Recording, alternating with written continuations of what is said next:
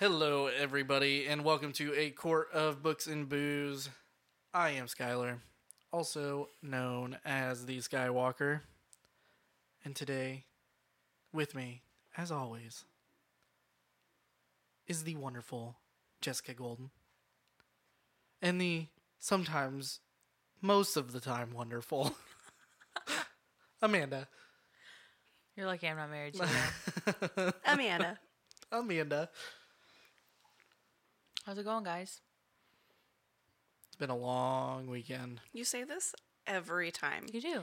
You say, it's been a long blank, or I'm tired. Oh, what a busy day this was.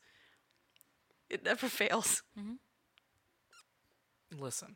So why don't you tell us Listen, something Linda. something fun that in, that you enjoyed this weekend? Something fun I enjoyed this weekend. Um, well, I watched Bo Burnham's Inside Special for the first time this weekend. Yeah, that was a good time. It's just not my.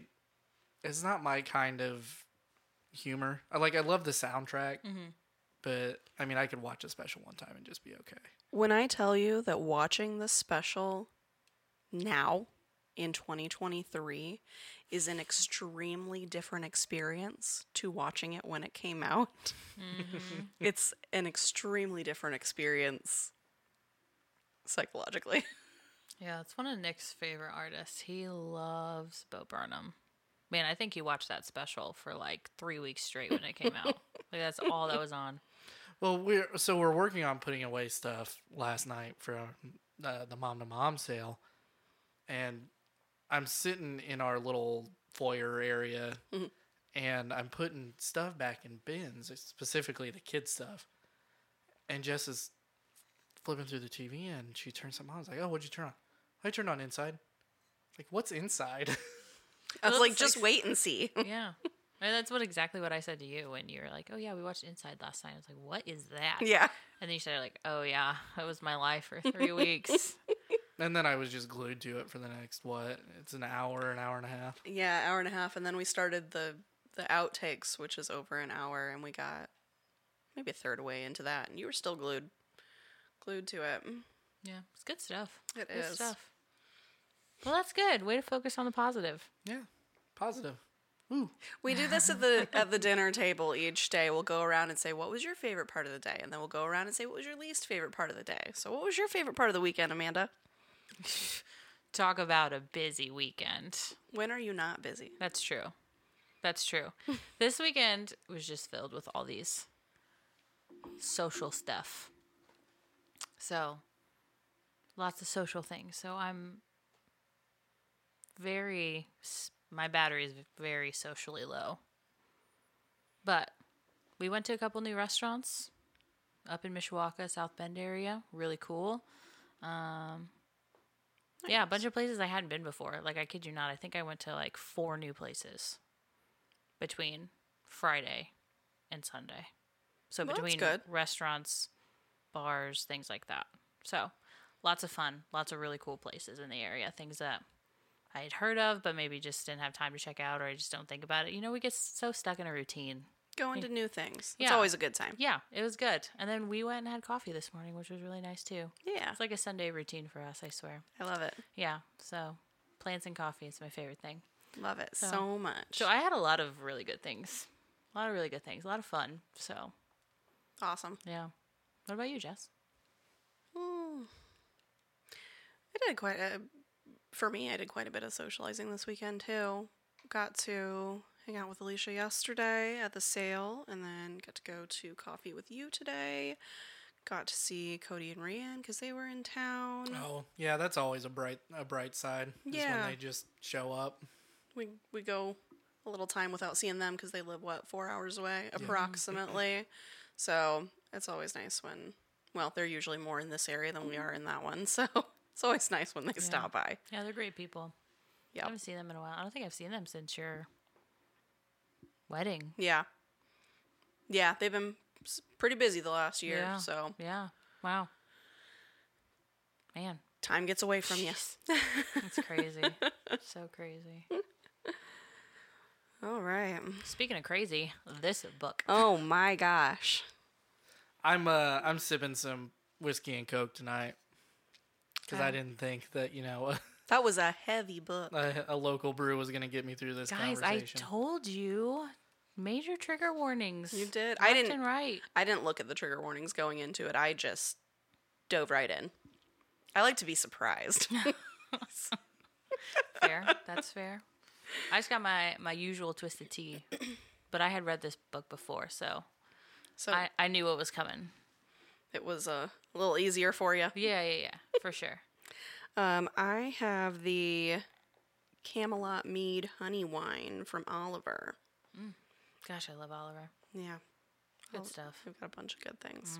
For sure. They've got this um, pilot out that is a lavender cucumber wine spritzer thing that I need. You need I need. I've wanted it for a while. And then I just saw that they put out another new um, wine spritzer that is grapefruit and cardamom. And I'm like, ooh, I would like to try this one as well. interesting. I love anything grapefruit. That's a road trip we're going to have to make. Down Uh, to Golden Image always talks about Oliver Winery, and because Oh, Gunner's yeah. been multiple times, and I actually have one of the pilot bottles sitting on my shelf. That for the blueberry moscato Yep. when it was brand new a couple years ago. We love that. Yeah, you're all you always have that. Mm-hmm. Yeah. That and the cherry moscato. I really like the cherry moscato too. I think I've got the cherry and the lemon in the fridge right now. Also, Yeah. Good stuff. That and that nectar place up in Michigan. yeah, B. Nektar. yeah. We're gonna have to. Got uh, some trips.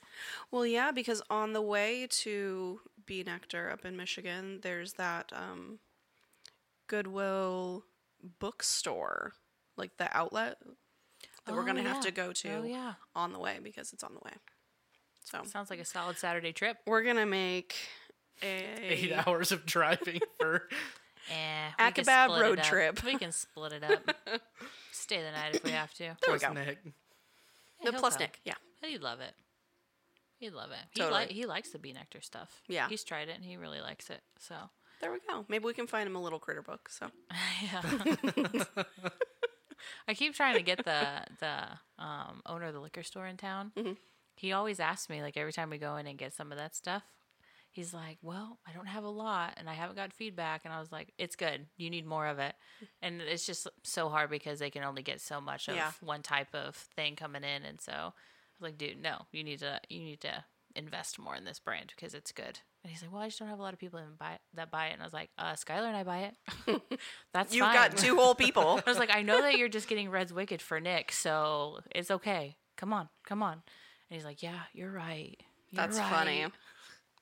So I'm waiting patiently. All right, guys. So let's jump into it. This week we read Verity by Colleen Hoover. Coho. Yeah, it was our first coho book. Maybe the last. But We this- got we got others on our TBR. Honestly, we? yeah. Well, and supposedly this is a different style than the rest of her books too. So Yeah, that'll be this interesting is- as well. This is like the single thriller that she's written. Everything else is more romance, from Yeah. what I've heard. So, so yeah. Have you read any others of hers? No, because we started this thing and it was on our TBR list. So I let's just wait for everybody else. So I, I slowed it down a bit. All right. Well, Verity was published in 2018. Its page count is 336. It is an adult psychological thriller, and the trigger warnings we've got are blood and gore, mental illness, death of a child, death of a parent, murder, attempted murder, attempted suicide, child abuse, child neglect, abortion, infidelity, spousal abuse, sexual content, and violence. Everything you can think of. Yeah, so a lot. Um, all right, so Lowen Ashley is a struggling writer on the brink of financial ruin when she accepts the job offer of a lifetime. Jeremy Crawford, husband of best-selling author Verity Crawford, has hired Lowen to complete the remaining books in a successful series that his injured wife is unable to finish. Lowen arrives at the Crawford home ready to sort through years of Verity's notes and outlines, hoping to find enough material to get her started. What Lowen doesn't expect is to uncover the chaotic. Oh, eh, restart. What Lowen doesn't expect to uncover in the chaotic office is an unfinished bio. Nope. What Lowen doesn't expect to uncover in the chaotic office is an unfinished autobiography Verity never intended for anyone to read.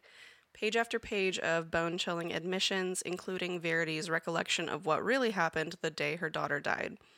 Lowen decides to keep the manuscript hidden from Jeremy, knowing its contents would devastate the already grieving father.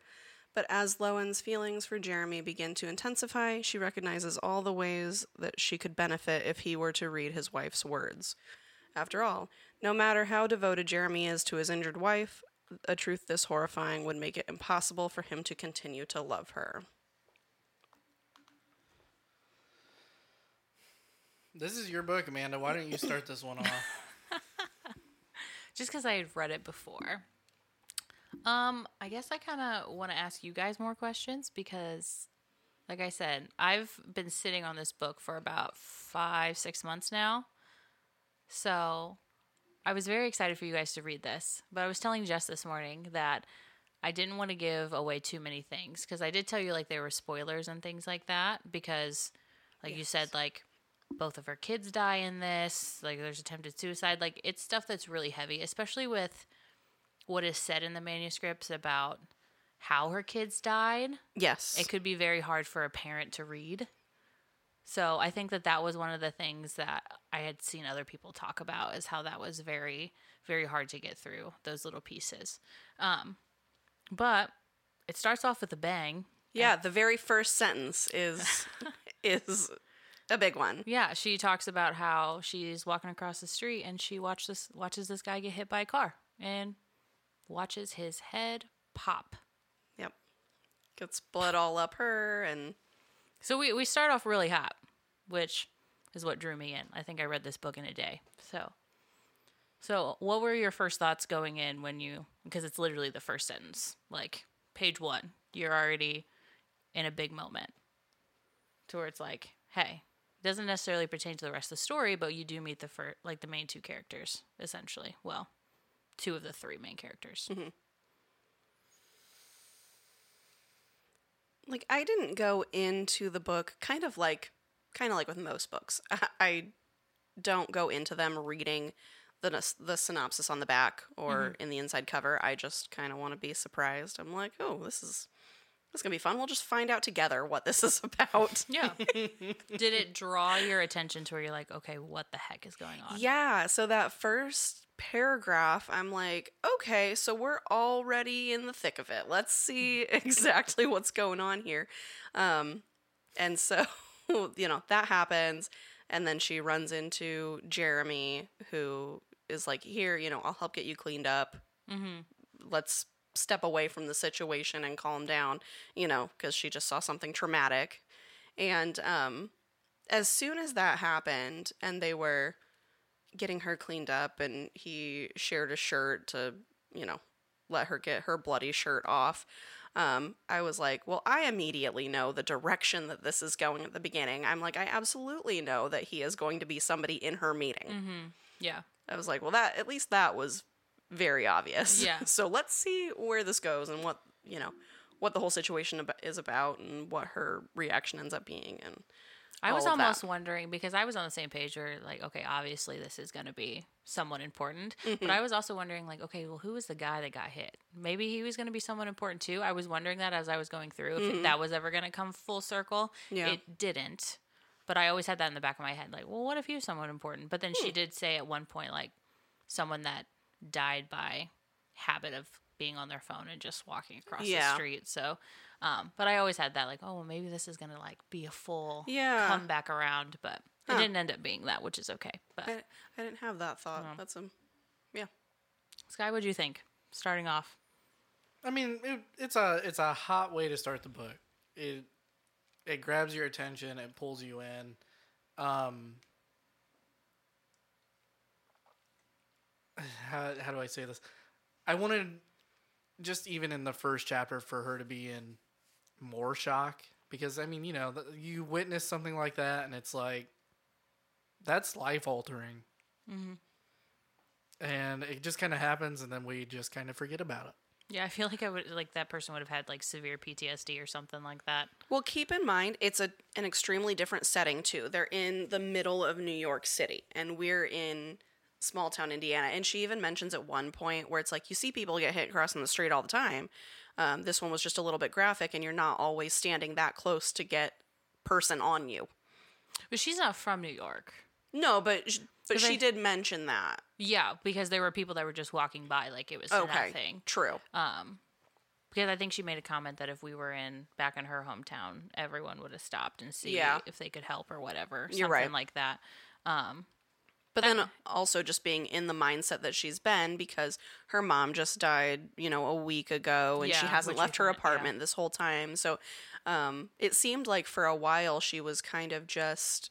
uh, She might have been in shock because she just didn't react to anything. Didn't really have much of a reaction at all consciously. yeah, which does make more sense when we find out about all of that later on. Yeah. Um, but I agree. I think that it was kind of a little like, okay, cool. It was just to me. uh, to me, it's a little off-putting because if you're able to hear the pop, say it slowly, the pop, Let's not. then you would think that that would be just mind-shattering. And I mean, she kind of she goes through the steps afterwards, where I mean, she's Jeremy meets her and he's like, "Are you okay?" And she's like, uh, "I don't know." but other than that, it's just it doesn't play any kind of like major. Yeah, it's was like said and done. Right. Chapter one, we're good. Mm-hmm. I mean, it forces True. the meeting between her and Jeremy in the beginning of this book, But it doesn't affect her later, which you would think it would. Oh, I Just- mean, it, it, like if that happened to me, I'd have nightmares about it the rest of my life. I'd be affected so much. Yes, Yeah. you would. I would be so affected. yeah. Yeah, it does seem like it was just placed there as a dramatic introduction to those two characters. Yeah. Because like you said, it doesn't it doesn't get brought up again. So I think it was just a way to be like, All right, they're in it. yeah, And this is gonna set the tone for the rest of their relationship. for real.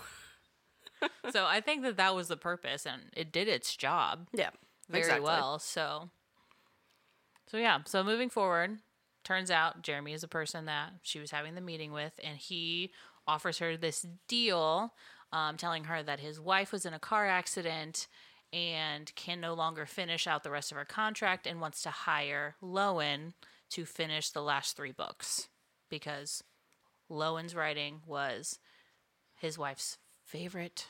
She was the fa- favorite author of his wife, Verity, hence the title. So he wanted to bring her in to finish the book and wanted to bring her to their house so she can look through all of his wife's stuff and get in her mindset so she was able to finish the book and offered her quite a bit of money. A hell of a lot of money what What was the final offer? Was it five hundred thousand? Yeah, mm-hmm. for all three. Yep. And Okay. with her mom and all that, she was in quite a bit of a pickle financially, so she really couldn't turn it down. Yeah, she was being evicted and, had and all that. like no money for anything, and So we also meet her editor in this section of the book, mm-hmm. and it's a Corey. Mm-hmm. towards the after the conversation with Jeremy, he's like, "Well, how do you know that he's Jeremy wasn't the one who caused the car accident?" Did you guys have that thought following through the rest of this book? Like, yeah, that is kind of odd. I don't think at that point I had any reason to believe that he caused the car accident. But it's not something that just stuck in the back of your head throughout the rest of the book. I don't remember. No, You I- don't think so? You think it was just a comment and then you just kind of. yeah, I didn't. Forgot about I it. didn't think any further on that. I mean, I think because she kind of did say because he had offered for her to stay at their house because she was going through the whole eviction thing of her apartment. So she made a comment about how she just kind of blew Corey off because she thought he was just some jealous ex boyfriend. Yeah. Which in my head, I guess I kind of thought it was just like another comment to be like, well, think about this, think about this, think about this, Yeah. as a way to just put doubt in her mind Mm-hmm. that she shouldn't be doing it. yeah, but she and then she also was like, you know, I write suspense and things. You think I haven't thought of Right. of this sort of thing?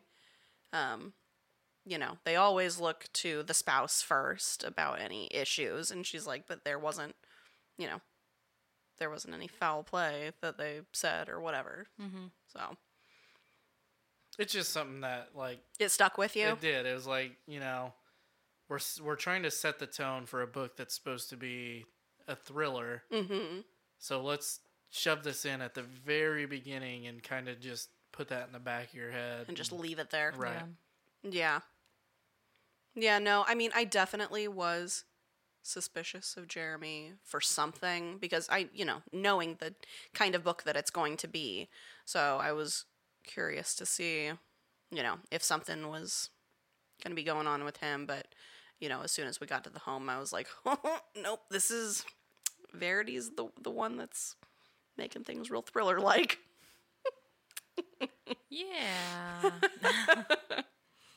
so she goes to the house, which is roughly, what did she say, four hours, six hours, something like that of a drive.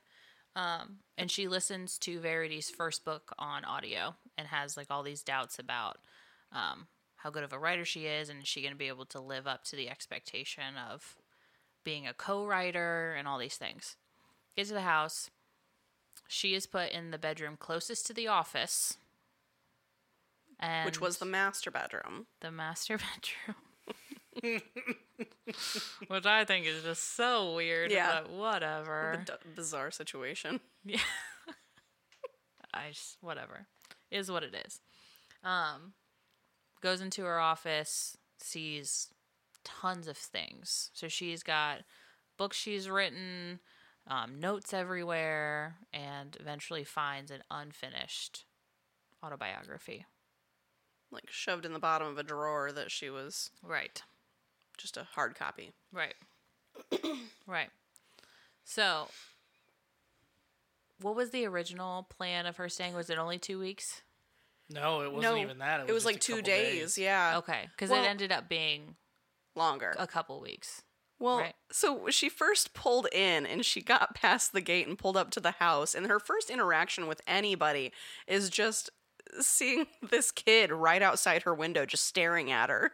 And so that was Crew, their son. And she, it, yeah, the youngest. it was a really weird situation because she like says something to him and he just stares at her and then walks away. Real creepy. So I was like, oh gosh, what is, you know, what's his deal gonna be? What is He's the spawn of Satan. what's he gonna have to do with making this book suspenseful? Yeah. You know what I mean? yeah. So when you, when she first started with the manuscript, what what were your thoughts? Like, oh, she's she picked up this autobiography. Did you think it was just? Did you think it was going to be anything important? I do want to step back real quick and just say, her calling Crew an asshole was one of my favorite things in this book.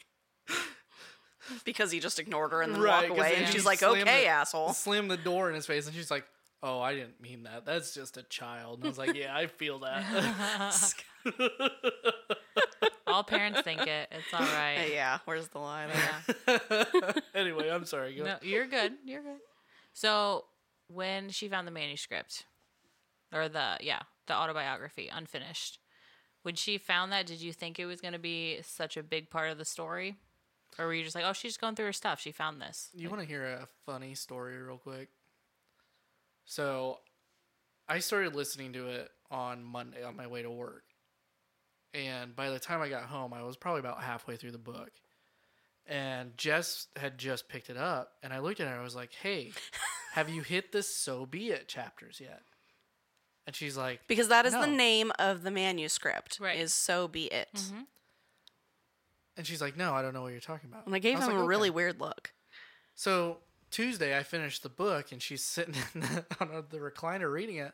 I was like, "Hey, have you have you hit any of the so be it chapters yet?"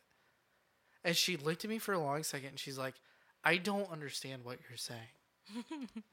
what are the Soviet chapters?" Soviet. I'm like, he asked me this question, and all I heard was, Have you hit the Soviet chapters yet? And in my brain, I'm thinking, I don't understand what any of this has to do with Russia. it was so Yeah. funny. That's fair. That is fair. It nothing. The answer is nothing. Yeah, it was, it was nothing. I, you know, I, I would have thought someone posing that question would just say, "Have you hit the autobiography yet? Have you hit the manuscript yet?" Nope. Have you hit the Soviet yet? The Soviet. The whatever. Well, in the audiobook on Audible, they say, you know, so be it, chapter one. Yeah. Oh, okay, gotcha. I I definitely knew that it was going to play a large part um, in some form, just because they were the the chapters of the manuscript were their own chapters in the book. It wasn't Yes. like you know you're in the middle of a chapter and then we've got the quotes and you read like an excerpt.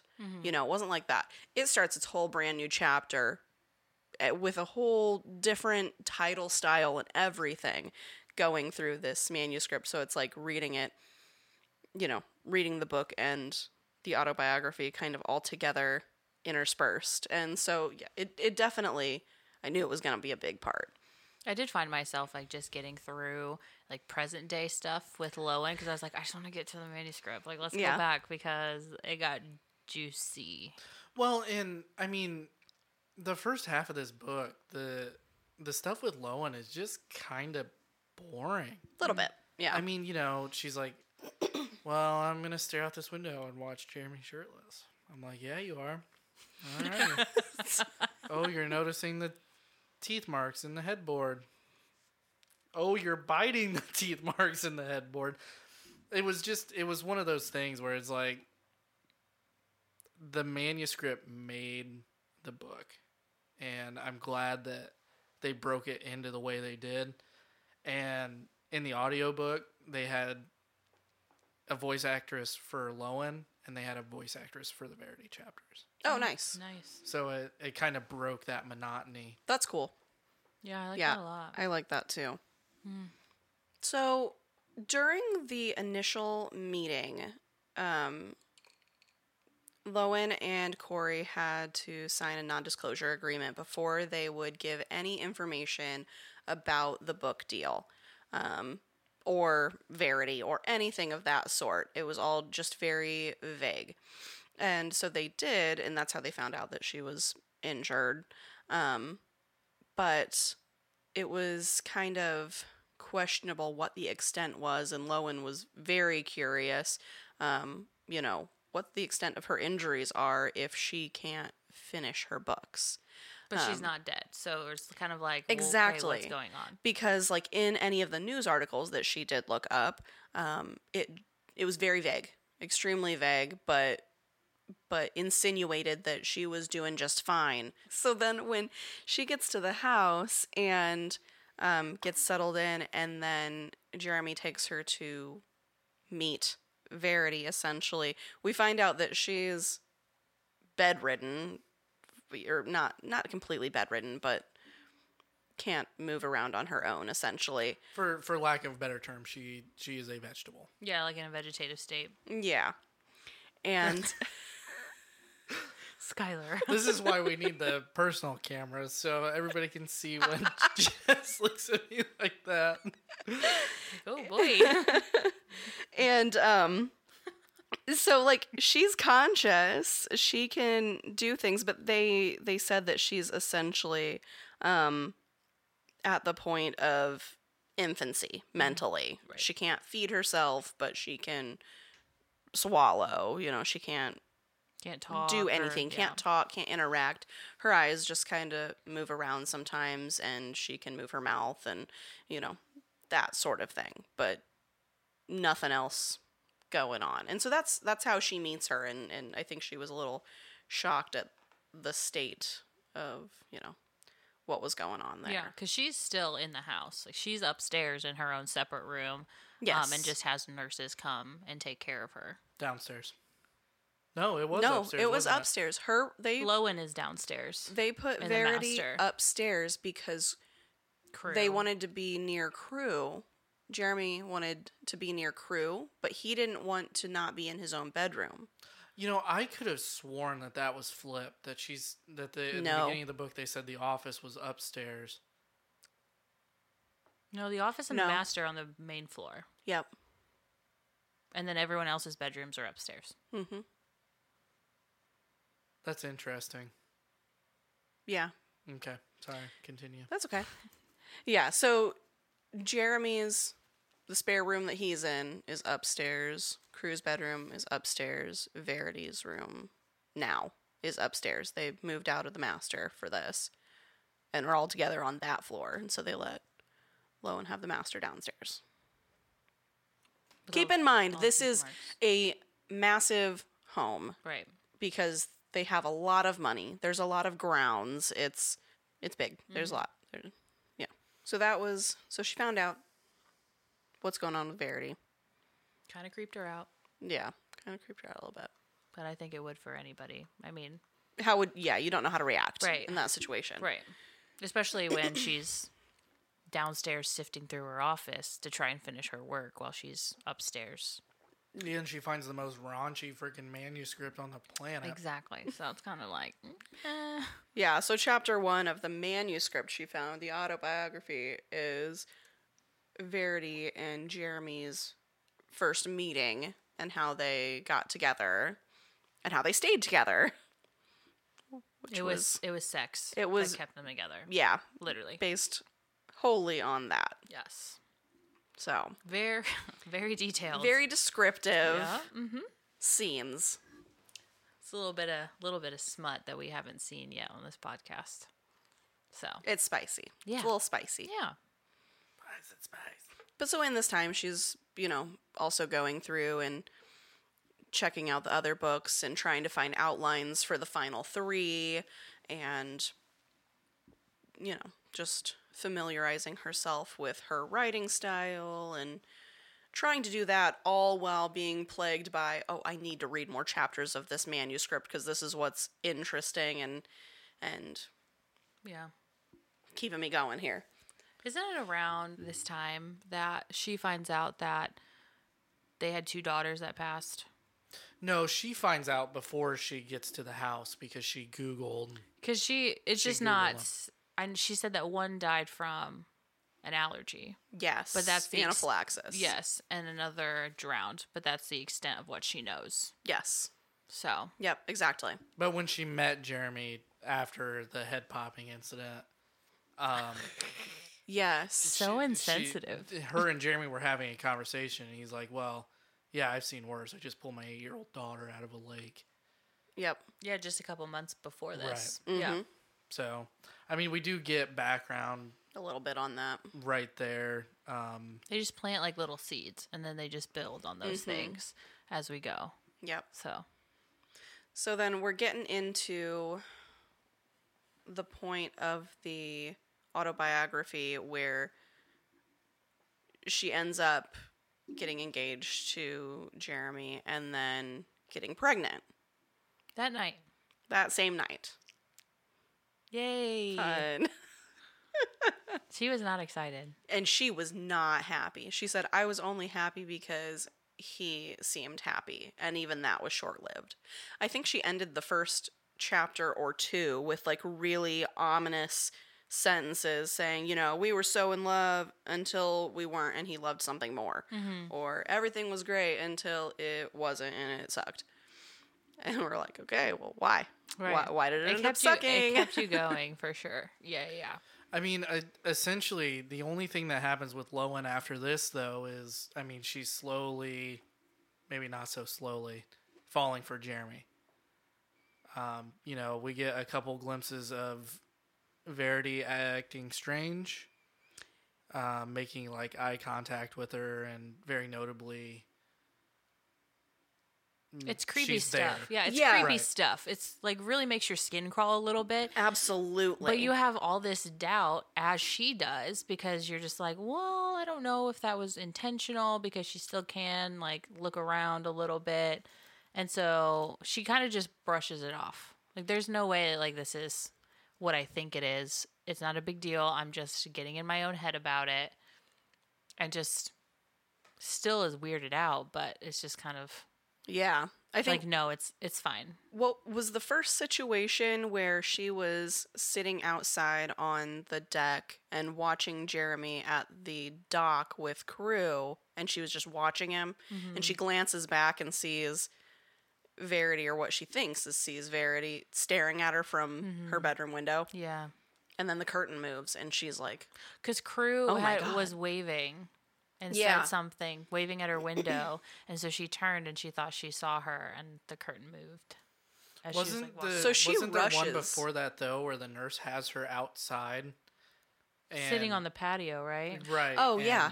Uh, Lowen's looking out the window, and the nurse leaves, and she swears that Verity's just like staring at her. Yeah, she like looked away and then looked back at the window and she swore Verity was just staring at her inside of her office. It honestly gives me goosebumps just thinking about it. Yes. That was the creepiest part. And like, honestly, I've got to say, I knew immediately, like that first time, I was like, oh, she is absolutely in there.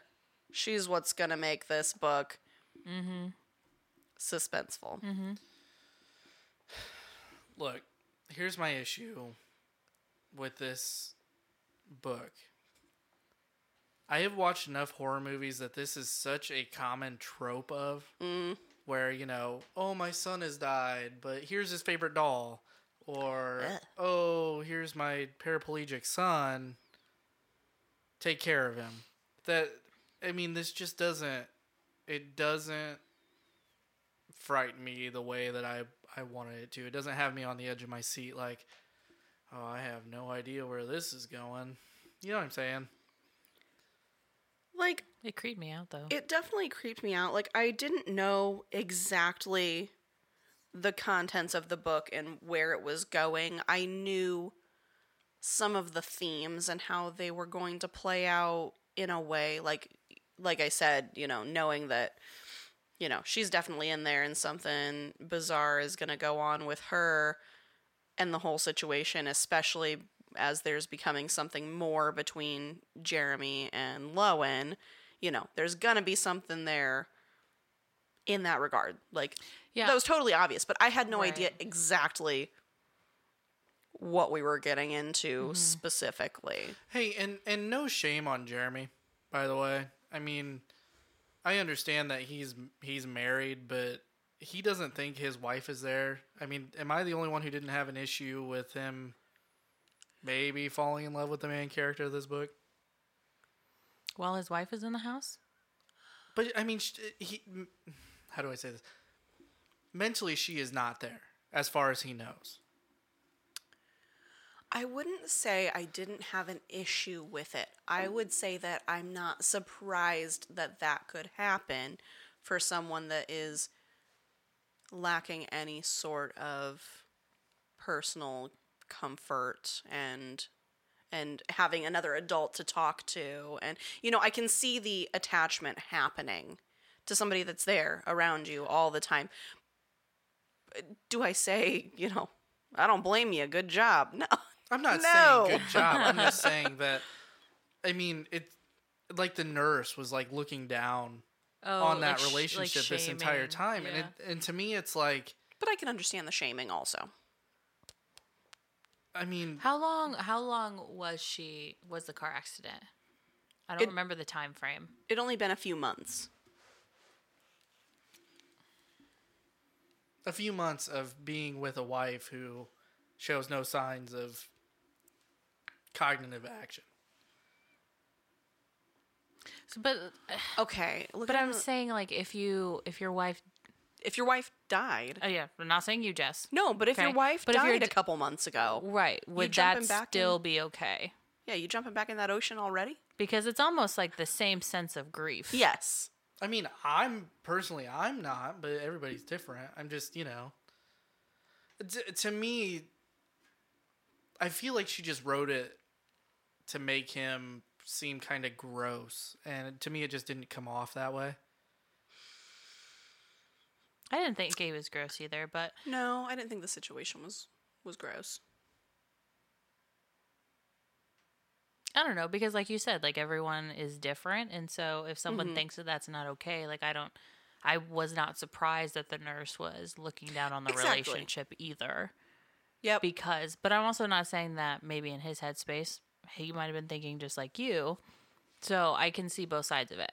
But like you said, everyone's opinion is different, so I wasn't surprised to see both angles there. Exactly. And, you know, looking at it, I wasn't seeing him in the perspective of um like he's developing these feelings to find true love again. I was seeing it.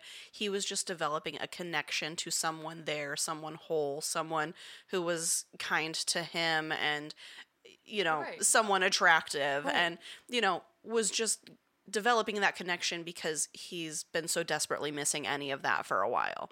So I'm I'm not surprised that that's something Yeah. that could happen. Yet I'm also not surprised that someone could like look down on that or be grossed out by that or whatever. Now, let me tell you that. though, what I would have a problem with is sleeping with another woman in the same room where I used to share with my wife while she is in a vegetative state upstairs. Yeah. Yeah, that's a little That Little I was like, um, I don't know if that was.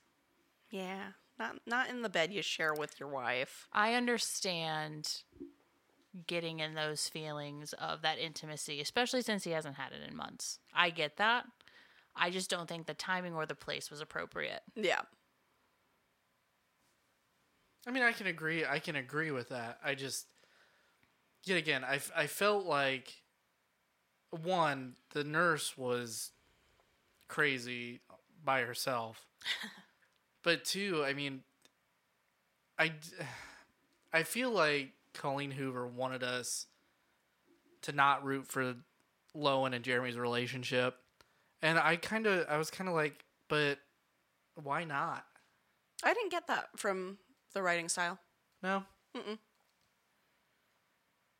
I don't know. Okay. Hot take. So she continues seeing these what seem like weird happenings um, regarding Verity, because then very soon after that, um, what is she up there uh, in Verity's room with crew? What's the situation there? Why, why no, were they she was downstairs making food or something, and she hears crew yelling from the room. Yeah. Oh, And then he comes out with a cut on his chin. Well, I don't think he even comes out. she goes she- in there. Oh, that's right. and then she there's a finds knife, on, the, floor. Yeah. Yeah. And so she grabs him, takes him across the hall to the bathroom to clean him up. And when she comes back, the knife is missing. Yeah, Jeremy comes up there to the bathroom and is like, "What happened?" And Right. she said she just saw him there with the knife on the floor and a And- cut on his chin, assuming that he fell And he said, Mommy told me not to touch your knife. Before Jeremy came in. Right. He said that, Right. and sh- and she like has a mini heart attack, and she's like, "Y- "Your mom told that to you? Y- You heard her say that to you?" Mm-hmm. And then he he clams up and he's like, "No, Yeah. yeah," just just shakes his head at her. This poor little boy. I know. Like The he's, he's gonna trauma. so much childhood trauma, especially after what we find out later. Yeah, for real. Mm-hmm. So then Jeremy handles um, crew. He doesn't need stitches or anything; just needs patched up. And she goes into Verity's room to find the knife, and it's missing. So she's like, you know, what happened? Is looking on the ground, and she she pops back up from looking on the ground and like underneath the bed, and Verity is staring at her Ugh. like with her head turned sideways, just staring at her. I'm I'm like freaking out reading it at this point because I don't ugh, suspense gets me. That's why I don't watch horror movies. I'm not a fan. So I was like, we need to, we need to find out what this She's bitch is doing. She's such a good character. Yep, and it's just what continues after that of more of reading more of the manuscript and trying to write more of the book and getting yeah, so in the- Closer with Jeremy In, and- the manuscript, she finds out that Verity, manuscript Verity, finds out that they're pregnant with twins. So they have these twin girls, Chastin and Harper. well, and all through the pregnancy because Jeremy is ecstatic. He's so excited, Right. so excited to be a dad. And then at one point, maybe this didn't happen yet, when she asked, No, this hadn't happened yet. I'm going to back up. Yeah, She does not want to have these babies. because she is obsessed with Jeremy and is realizing that it seems like he's going to love them more than her Yes. or even loving them in addition to her and she is not okay with that. she wants to keep all to herself. Yep. So she goes through all these attempts to ignite an abortion, essentially. So she doesn't she take a, Graphic. she takes a bunch of pills. Yeah. There's a scene with a wire hanger. I'm gonna just leave that at that. yeah. Um, it's very very intense. The extent that she goes to to try and abort these babies. Yeah, she says a uh, accidental fall down the stairs. Yes, but essentially nothing works. Babies are both born healthy. One of them is born with a scratch on their cheek, which we can assume happened with One of the attempts. yes. Makes me think of Finding Nemo. My fin. Yeah, his My lucky, fin. Yeah. Anyway, sorry. so it's that's when it starts getting like Intense. yeah, very very difficult to read at some points. So um both babies are born healthy. So Jeremy's so excited. So excited, loves these babies so much. And uh, they come home and they end up hiring a uh, full time nanny.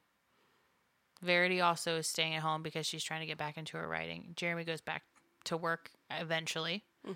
Um, and I think it's even said that uh, she lets the babies cry all day so she can sleep and then Yeah. tends to them right before he gets home so he doesn't realize anything has happened. Yep. She turns the baby monitors off when he leaves. And their room is on the other side of the house from her. And so she just lets them cry. So she can get extra sleep and get work done. And then right before he comes home, she feeds them and gets them down to sleep because they've exhausted themselves crying all day. And he thinks that she's the greatest mother in the world. God, that's so fucked up. like, mm-hmm. ugh, that mm-hmm. was a struggle. Like, that was more of a struggle for me to read than the abortion attempts. Just having been in the position where I cannot let my baby cry. So, so she's she's doing um, a fun bit of neglect there. Yeah, it's not great. It's not great. And then at one point, she has a dream where Harper is doing something to Chastin, killing her somehow, Smothering her. smothering her. Right. So she wakes up in a panic, hears a baby cry, goes into the nursery, and is disappointed to find that it's Harper crying. Well, yeah, and she's like, she's finally like, oh, I love one of my kids. yeah, she said And it she just happens to be Chastin. she realized at that time Yeah. that oh she's like oh is this what jeremy feels like all the time for the kids because this is the first time she's ever had affection toward one of them and worry for one of them Yeah.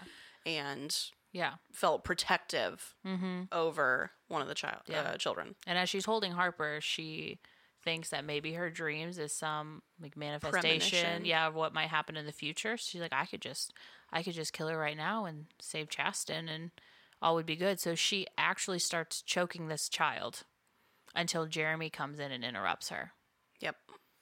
She said she says that she had to think about a way to kill her without it coming back to her. Mm-hmm. Yep. So Bizarre, bizarre, crazy, gosh. so crazy. Yeah. So And then, And then- move on. well, and then she freaks out because he gets her back down to sleep, and they go to bed, and she sees the baby monitor sitting right there, staring at the cribs, and she's like, "Oh God, if Jeremy saw me, Yeah. what would he think? Mm-hmm. I have to be better about this." Yeah. It- well, she turned it off before she went into the room because the baby started crying and they were in the middle of doing stuff. So she Oh, turned it off. yeah. She's like, let, let me finish. Yeah.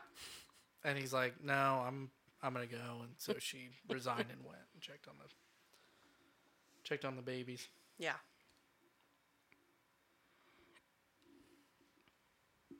You're almost, you're almost, almost out of your heavy drink for your heavy book. Yeah. So we go through a while in her autobiography of all the chapters becoming Chastin this, Chastin that, and just completely Harper not existing in there. Um, and what it seems like it's getting to that point in real life too, where she'll, you know, talk with Jeremy and be like, "Well, Chastin learned this, she did that, whatever," and he's getting pissed off, and it finally blows up about you know you never say anything about Harper, you mm-hmm. know, throws a fit about that, and and she's like, "Oh gosh, I thought I was." I thought I didn't realize I was being obvious. Right. And she just says that well, all child all children have different needs. They're just different different children, different personalities. They need different things. And then goes on to say that their teacher thinks that Harper might have Asperger's. because she's not social or talkative or playful. Um, she's just kind of kind of quiet into herself. Yes. Yeah. So it kind of throws that little nugget in there like, see, I do pay attention. And they're like three at this point, right? Right.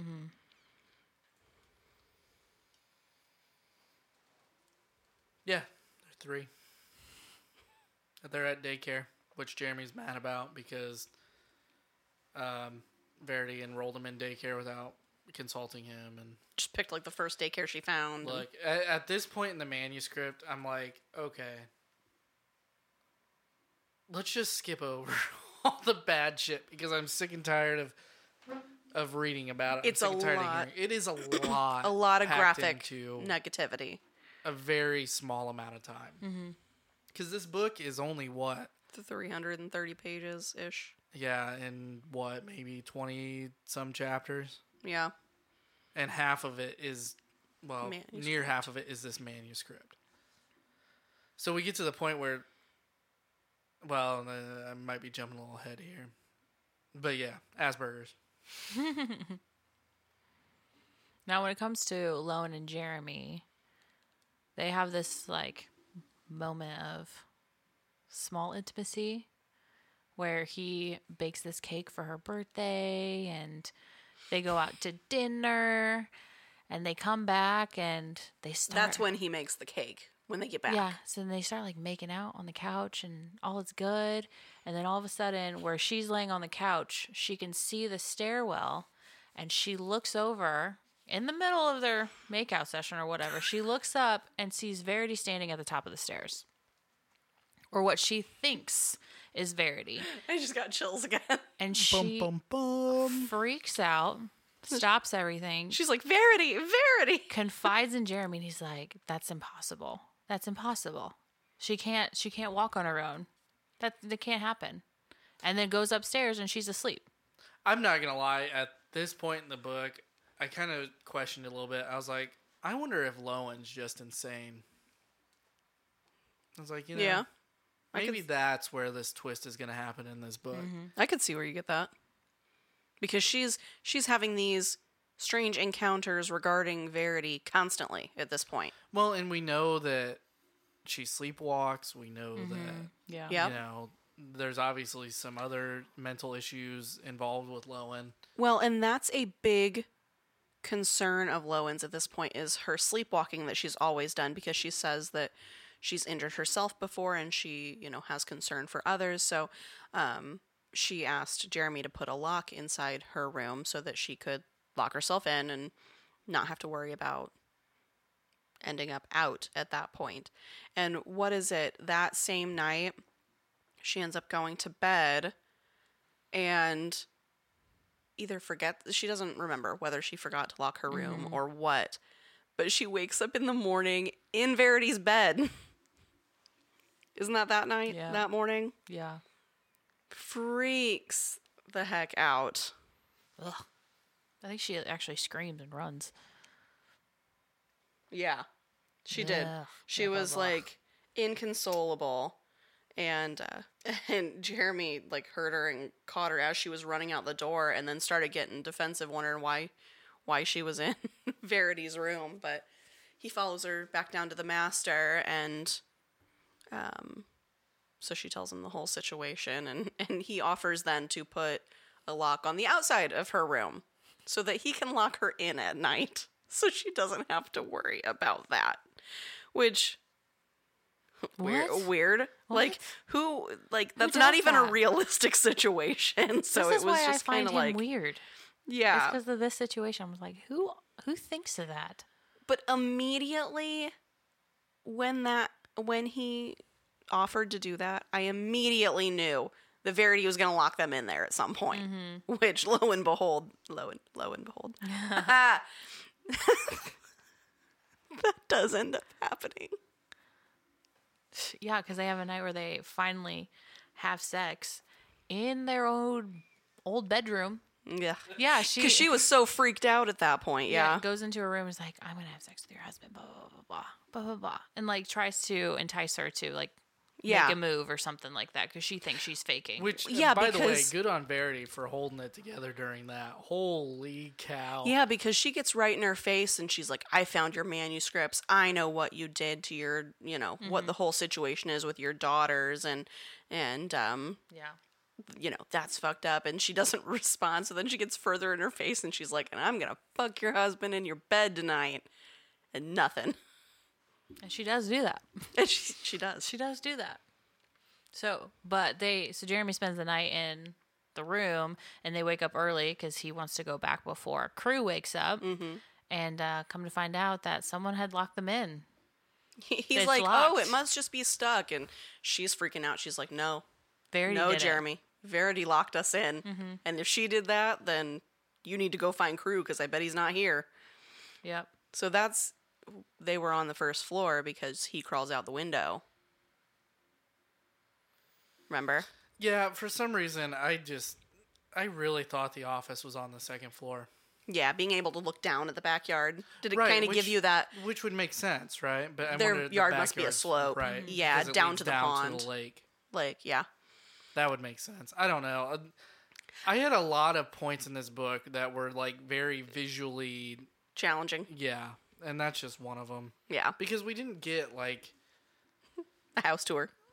a house tour, you know, a lot of descriptors for the yard itself. We kind of got a description of the mansion that she pulled up to, but Yeah, it would make sense now that you said that that you know there's a patio and then maybe there's a hill down Yeah. the, down to the lake. yep.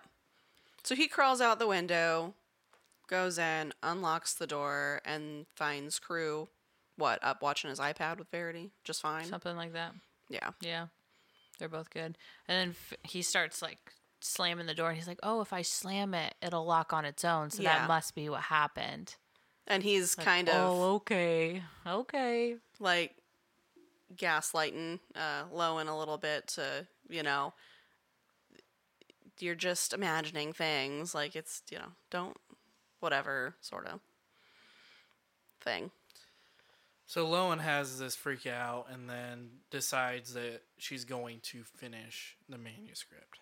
Yep. So we finally get a section where she's like, "I just skipped a skipped a few chapters and got into the the meat at the end, which Yep. is Chastin's death, which we find out was because of a peanut allergy from the manuscript. Yep. At a sleepover. At a sleepover that um, Harper was Harper also- was also at. So she says that she blames Harper, knows that she somehow managed to finally kill her. Yeah, because they said the girls While they were away. The girl sneaked out, sneaked down to the kitchen in the middle of the night and grabbed a snack and didn't think anything about it. Yep. And when they found Chastin the next morning, she didn't wake up, She was just and unresponsive. so she immediately thought Harper had something to do with it.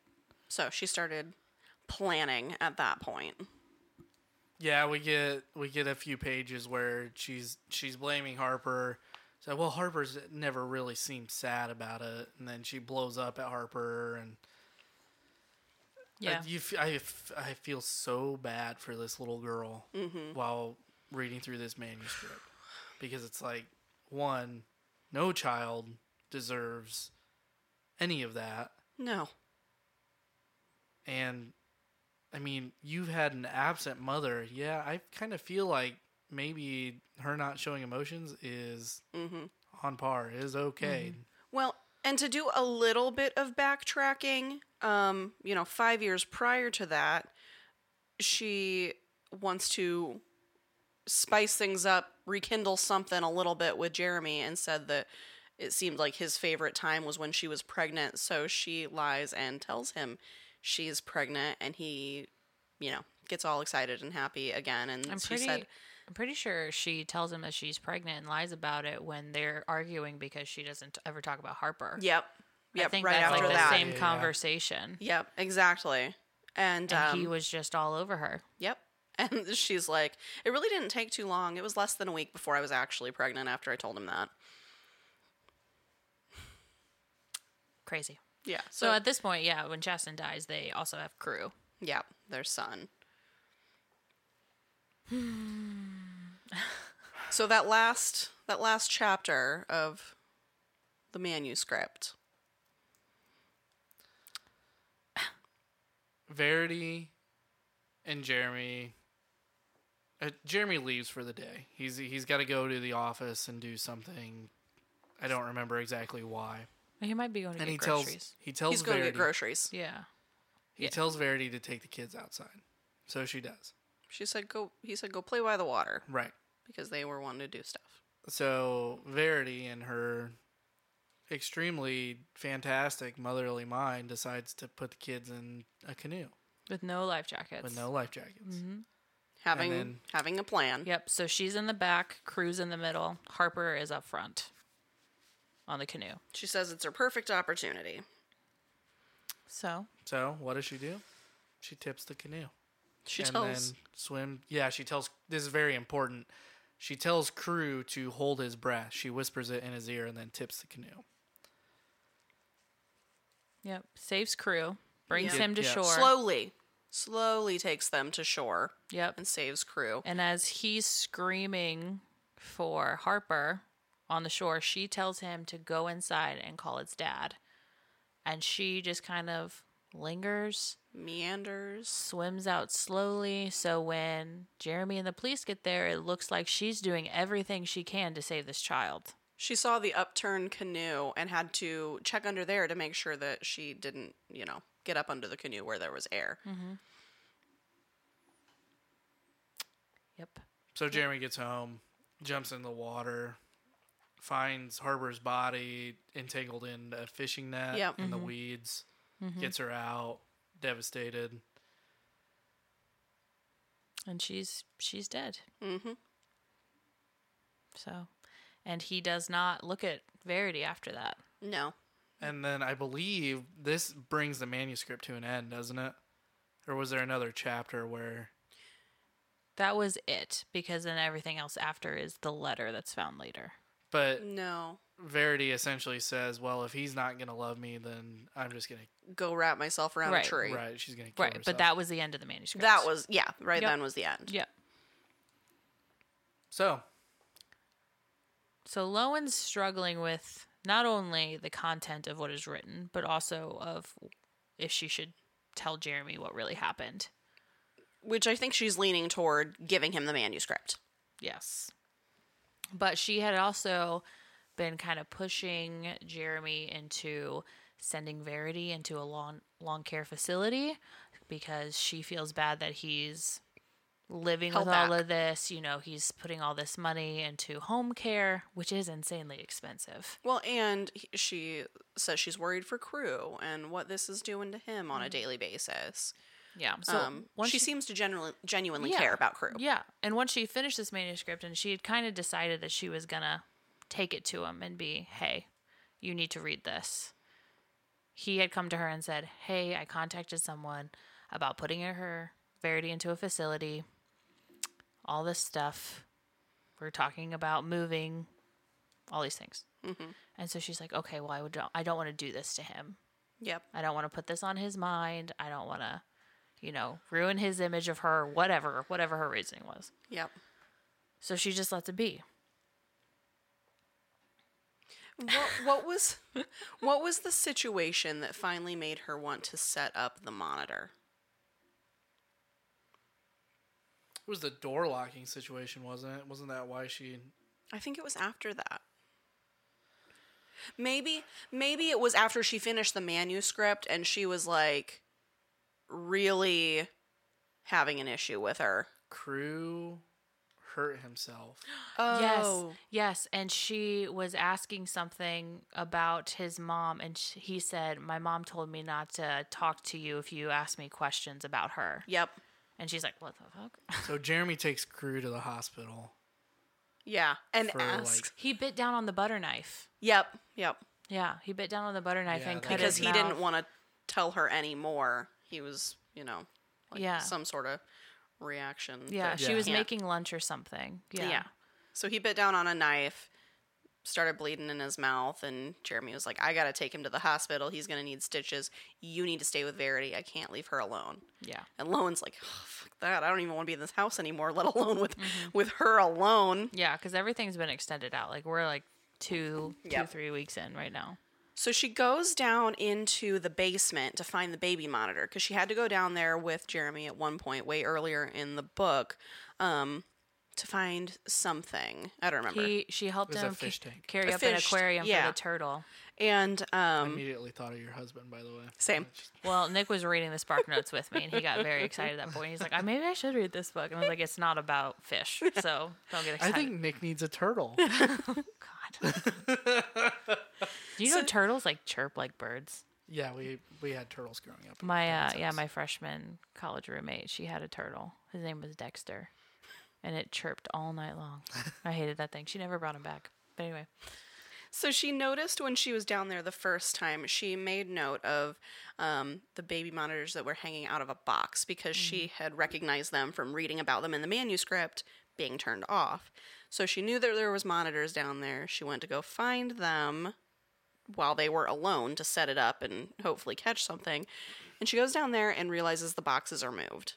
And that the box with the baby monitors is now on the floor, but she so she takes note of things being moved around, but finds the monitor and goes and sets it up in Verity's room and then goes back to the office to do some work, but has the monitor in her sights to be able to hopefully catch her moving around doing something.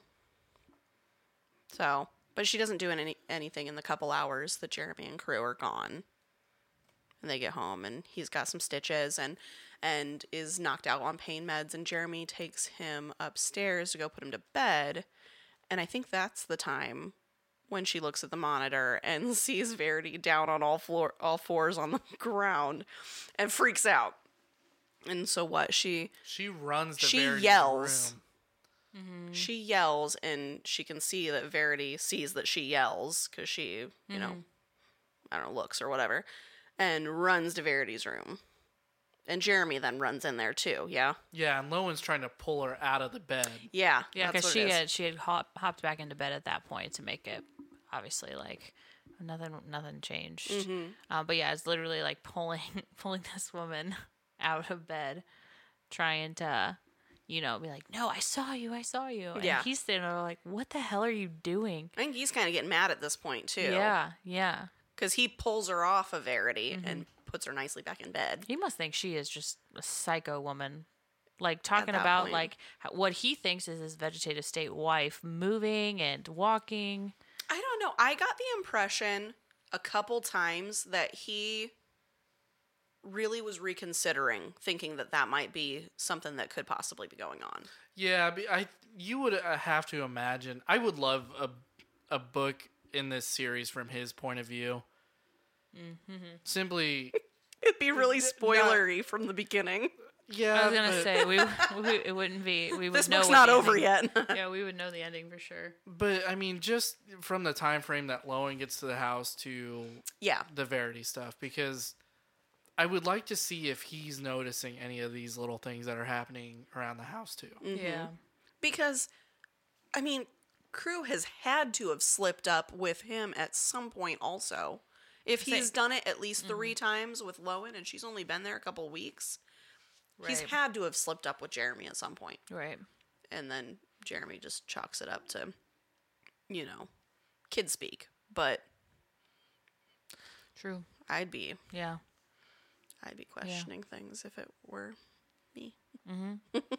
But so she pulls her off Verity and she's like, "No, you need to read this. At least the last two chapters." So she leaves him to himself mm-hmm. to read through it. Yes. And then monitor's still on. here's a gut wrenching cry from him. Yes, and she sees he is now in Verity's room, yelling at her. Yep.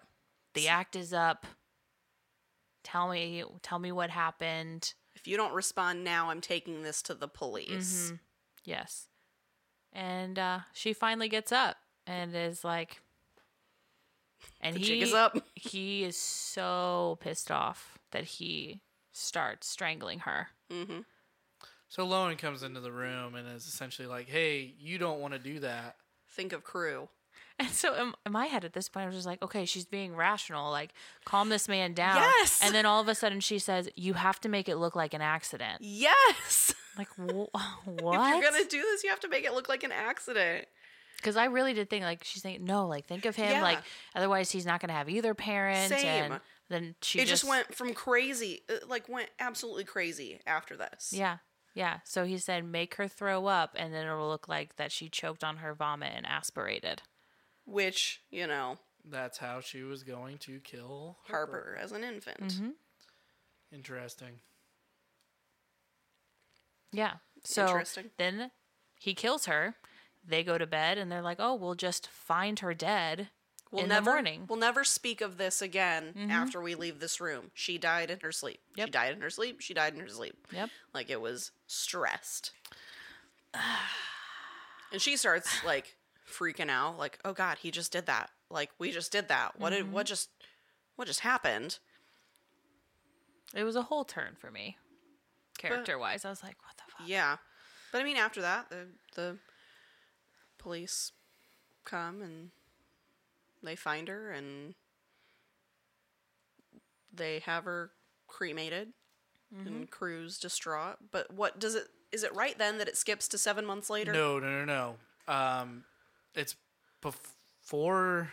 The last chapter is seven months later. Yeah, there's there's a, a small section where Lowen is back at the house with crew, and But she's pregnant. It's like That's- three yeah. months, maybe, right? That's the No. last chapter. it was yeah, it because it, was after that that I thought it skipped to 7 months later Yes. because Oh, she's very gotcha. pregnant Yep. and they're finally selling the house because they haven't been living in it. Right, and And she they that's came when back she's to with sell. that's when she's with crew, and he says, "My mom used to hide things under the floor." And Or- s- something like that. He had to go get his knife and stuff out of the floor that He he, had to go get his pictures. Oh, his pictures. Yes. He's like, I used to draw pictures for my mom, and she put them in the floor. That's what it was. So she goes in there and she finds the missing knife and a letter addressed to Jeremy.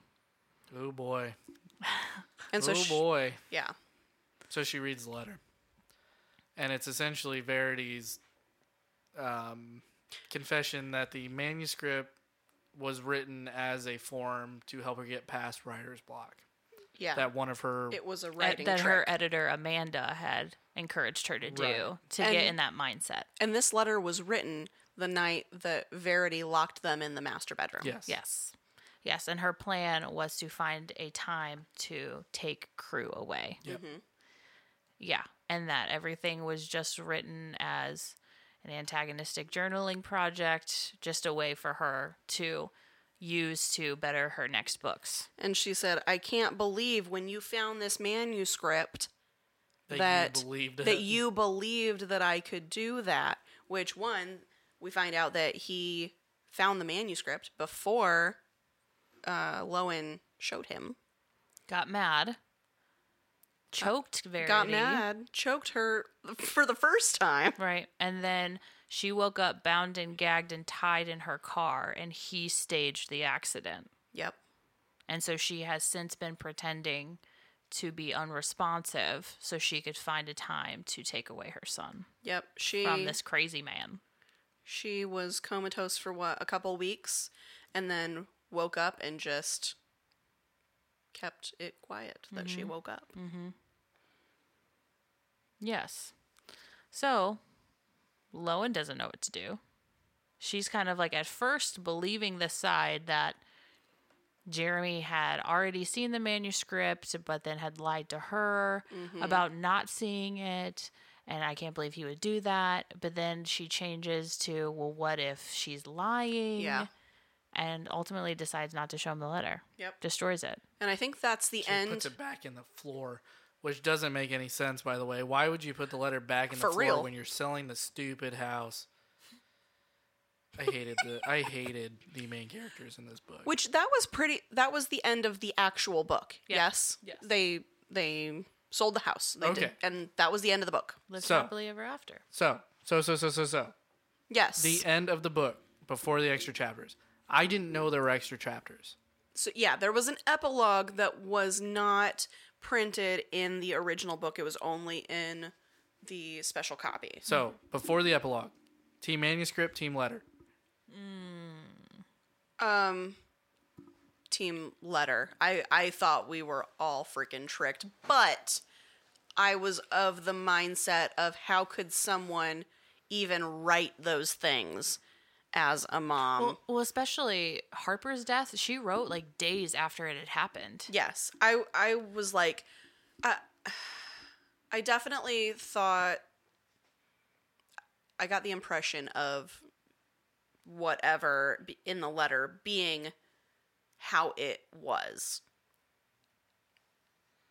But then I also was like, she's still a fucked up person because how could you actually write any of these things even if they were fake, especially if it was the total opposite and you were as in love with your kids as you should be. Amanda, team manuscript, team letter. Before the epilogue. I think I was team manuscript. Okay. What about you? Oh, it was 100% team manuscript. Because I didn't trust it. I didn't trust her, but I might have felt differently if I had read things the opposite way. Right. I um the reason I'm team manuscript at this point in the book is because you don't write that stuff even if your editor is telling you that Yeah. and you you don't have a solid state of mind. So I'm like, yeah, I mean, she wrote the letter as a way to try to get Jeremy to forgive her and it was just a BS kind of Which I can at the very end. I can totally see that and I think maybe I was leaning to I'm like I'm not team anything, but like I was leaning toward the letter being truth because I think coming into this as a in the perspective of a mom, I can't imagine the other thing being true. I can't mm-hmm. physically I cannot wrap my brain ab- around everything that happened being truth even though I know that's like something that totally mm-hmm. happens. Me as a person cannot grasp that. So I think that's why I was like okay, the letter. It was it was a thing. Like, even though it's still a wanna believe the fucked letter. up thing, but okay. Mm-hmm. But like looking back at it and seeing like from an unbiased perspective, she probably was just trying to get in good graces again. That's I mean that's 100% where my mind went is she wrote this to kind of BS her way out of it. Yeah. Hopes that he would find it and it's too bad he didn't because I would have liked to see that. But Yeah. so epilogue Yep. um I didn't know this existed. I had to go find it on Reddit. Cuz Jess had the book. So I'm reading like pictures of these pages. Yeah. So the epilogue. They what? They bought a home um, near the ocean, South Carolina. South Carolina, The OBX. in the Outer Banks, for Lowen and Jeremy and Crew and Nova, Nova. Nova. baby girl Nova, because she she was pregnant Uh, in the end of the last book, very pregnant. Because they were having Because- a lot of unprotected sex. Well, no, and at one point they like they finish. He finishes, and she she's like, mm, "We're just gonna lay on a pillow and uh, make sure this whole thing happens because he deserves to be a father again." Like, she totally, totally made made that happen. she's a psycho. yeah. She's like, he deserves to be a father again with someone that I don't like actually is a good mother. I really don't like her. So- Honestly, I did not like her character. She definitely uh, made that pregnancy happen. Ugh. Even I mean, it was both their responsibility, but she she helped. Okay. Anyway. So Spark Notes version. Um, they go to the beach. Yeah. Their old, Jeremy goes on a run, yeah, and she's hanging out with crew. old neighbor finds crew, talks to crew, realizes that Lowen is there with new baby, puts two and two together that Jeremy was cheating on Verity with Lowen. Jeremy shows up, kills Patricia. Yes, because she realized that he was cheating, and then she ended, you know, Verity ended up, or he was cheating, and then Verity ended up dead. So it was just like really conspicuous. Yeah, she's So trying to put connect all the dots. Yeah, and, or at least they assume that she is going to try and connect all the dots and start some sort of drama when they have gotten Yeah. away from everything. So he drowns her in the ocean, and then they go home, and the news says somebody drowned. Looks like an accident.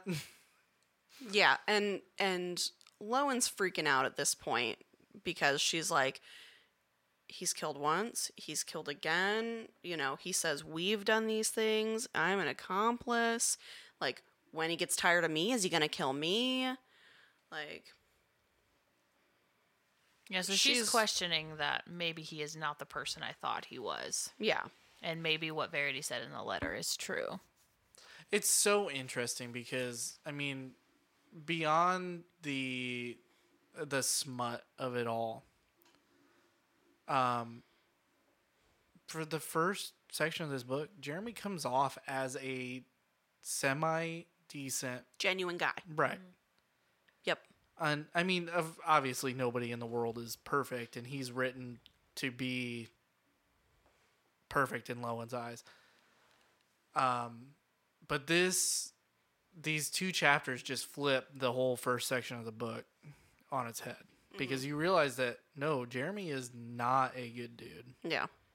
Um, know- Crew is a little psychopath. He's well, he is very understandably messed up because his entire life has just been insane. Well, and yeah, I, I mean, I agree. Um, but he he essentially the baby's crying while Jeremy and Lowen are in the shower, and he takes the baby outside. And just puts her outside. Just just puts her outside.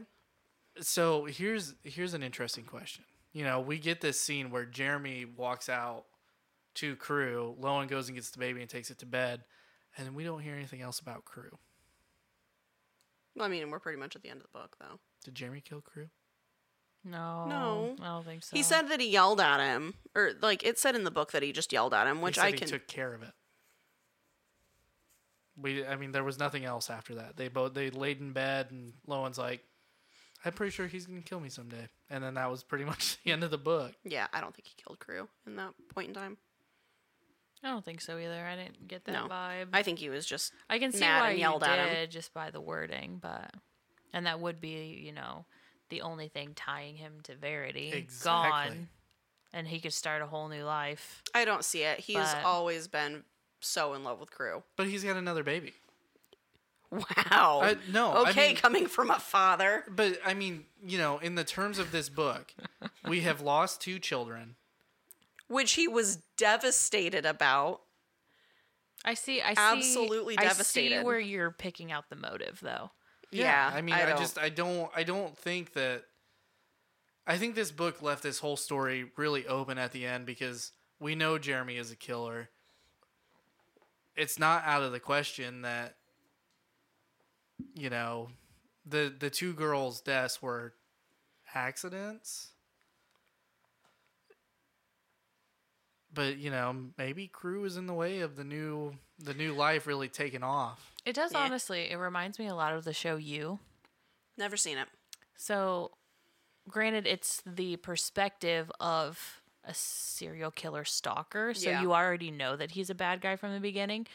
But in the in the show, you so you get the perspective of this serial killer stalker, so you know he's bad, but he puts himself in these situations to where he just gets angry and then he just kills people and then mm. has to figure out a way to cover it up. Huh. And so it reminds me very similar to Jeremy, to where it's just like, okay, well, It's not planned or premeditated. It's just impulsive. Right. 100%. Right. Yeah. And then you just kind of figure it out as you go. Gotcha. and like oh this person's in my way or this person Yeah. is going to figure out what I've done so I mm-hmm. have to kill her but then I got to figure out this way to cover it up so it doesn't come back. It reminds me a lot of that hmm. type of type of thriller honestly cuz Yeah. that I mean show you has like 3 freaking seasons of all of that. So, So we hit the end of this book. Does it change your opinion on team manuscript versus team letter? no. It kind of did mine a little bit because I, I mean, I feel like I think with the reading the extra chapters, it made me question it even more. right. I It made me really unsure. I was really kind of like, no, Verity's Verity's a psycho. But by the end of this, I was like, well, obviously they're both psychos. So I I, I- kind of just fell somewhere right in the middle. Like, there's no truth to the manuscript. There's no truth to the letter. Well, I thought they were both psychos because I mean, who just like gets angry? I mean, I understand like he read the manuscript and believed that, but then just killed his wife. Is like I think that there were better ways around that. Granted, he had someone behind him antagonizing him the entire time, but I feel like he kind of got a taste of it then, and then just like, oh, well, I can just solve all my problems like this. Right. Especially when it was something that drastic where he actually did kill his wife. So, what extent are you going to go to keep that hidden? You mm-hmm. know. So, Yep. But ultimately, did you guys like it? I Uh, did. let's rate it. It it it kept me on my toes. Like I I definitely was wanting to see what happened next constantly. So, what what rate would you give it? Mm, I'm gonna go a solid four point five. I'm gonna go four point three. Honestly, like I said, I read this book in an entire day because I just couldn't couldn't put it down. Mm-hmm. So good. What's your low rating, Sky? Because you always do that. Look, Listen, listen. listen, Linda. Listen. It it's not a bad book. I mean, I I enjoyed it. Um, I found it really predictable, and I would have liked the book more without the extra chapters, and just kind of an open ending, where it's like, I, I just didn't need them. Um, I'm gonna give it a three point seven five. I mean, it was good. It kept my Not doing these quarter points with you, man. Just round it up to three point eight. it kept my attention. Um, I, I I listened to the audiobook in two days, so Solid, three point seven five. All right, solid, good book. Took your coho virginity. that it did. I don't know if we'll enjoy the others as much as this one, but oh, so on the cover of the book, so that little twirly stuff, that is supposed to represent the net that Harper got stuck in. Oh no. Mm-hmm. That's As you can see, like the legs underneath. that's uncomfy. Yep. So my version doesn't have the epilogue in it. Mm-hmm. Um, and so the cover is like a dark, dark green black, and Yep. the net is yellow, Yep. which is the yellow net she got caught in. Oh, interesting. Yeah. Um, yeah, well, our copy is pretty wrecked. Barnes and Noble, thanks for that. All right, everybody. Thank you for listening to A Court of Books and Booze. This has been our take on Verity by Colleen Hoover. You can find us anywhere you listen to your podcast and on Facebook and Instagram. If you liked what you heard, please go check out the other Golden Mojo Entertainment podcast. We have the Call Guys, the Murd Nerds, Indiana Chiefs fans, Golden Image podcast, and the United States of Paranormal. All right. All in our show notes. Anything else? Till next time. Read with you later.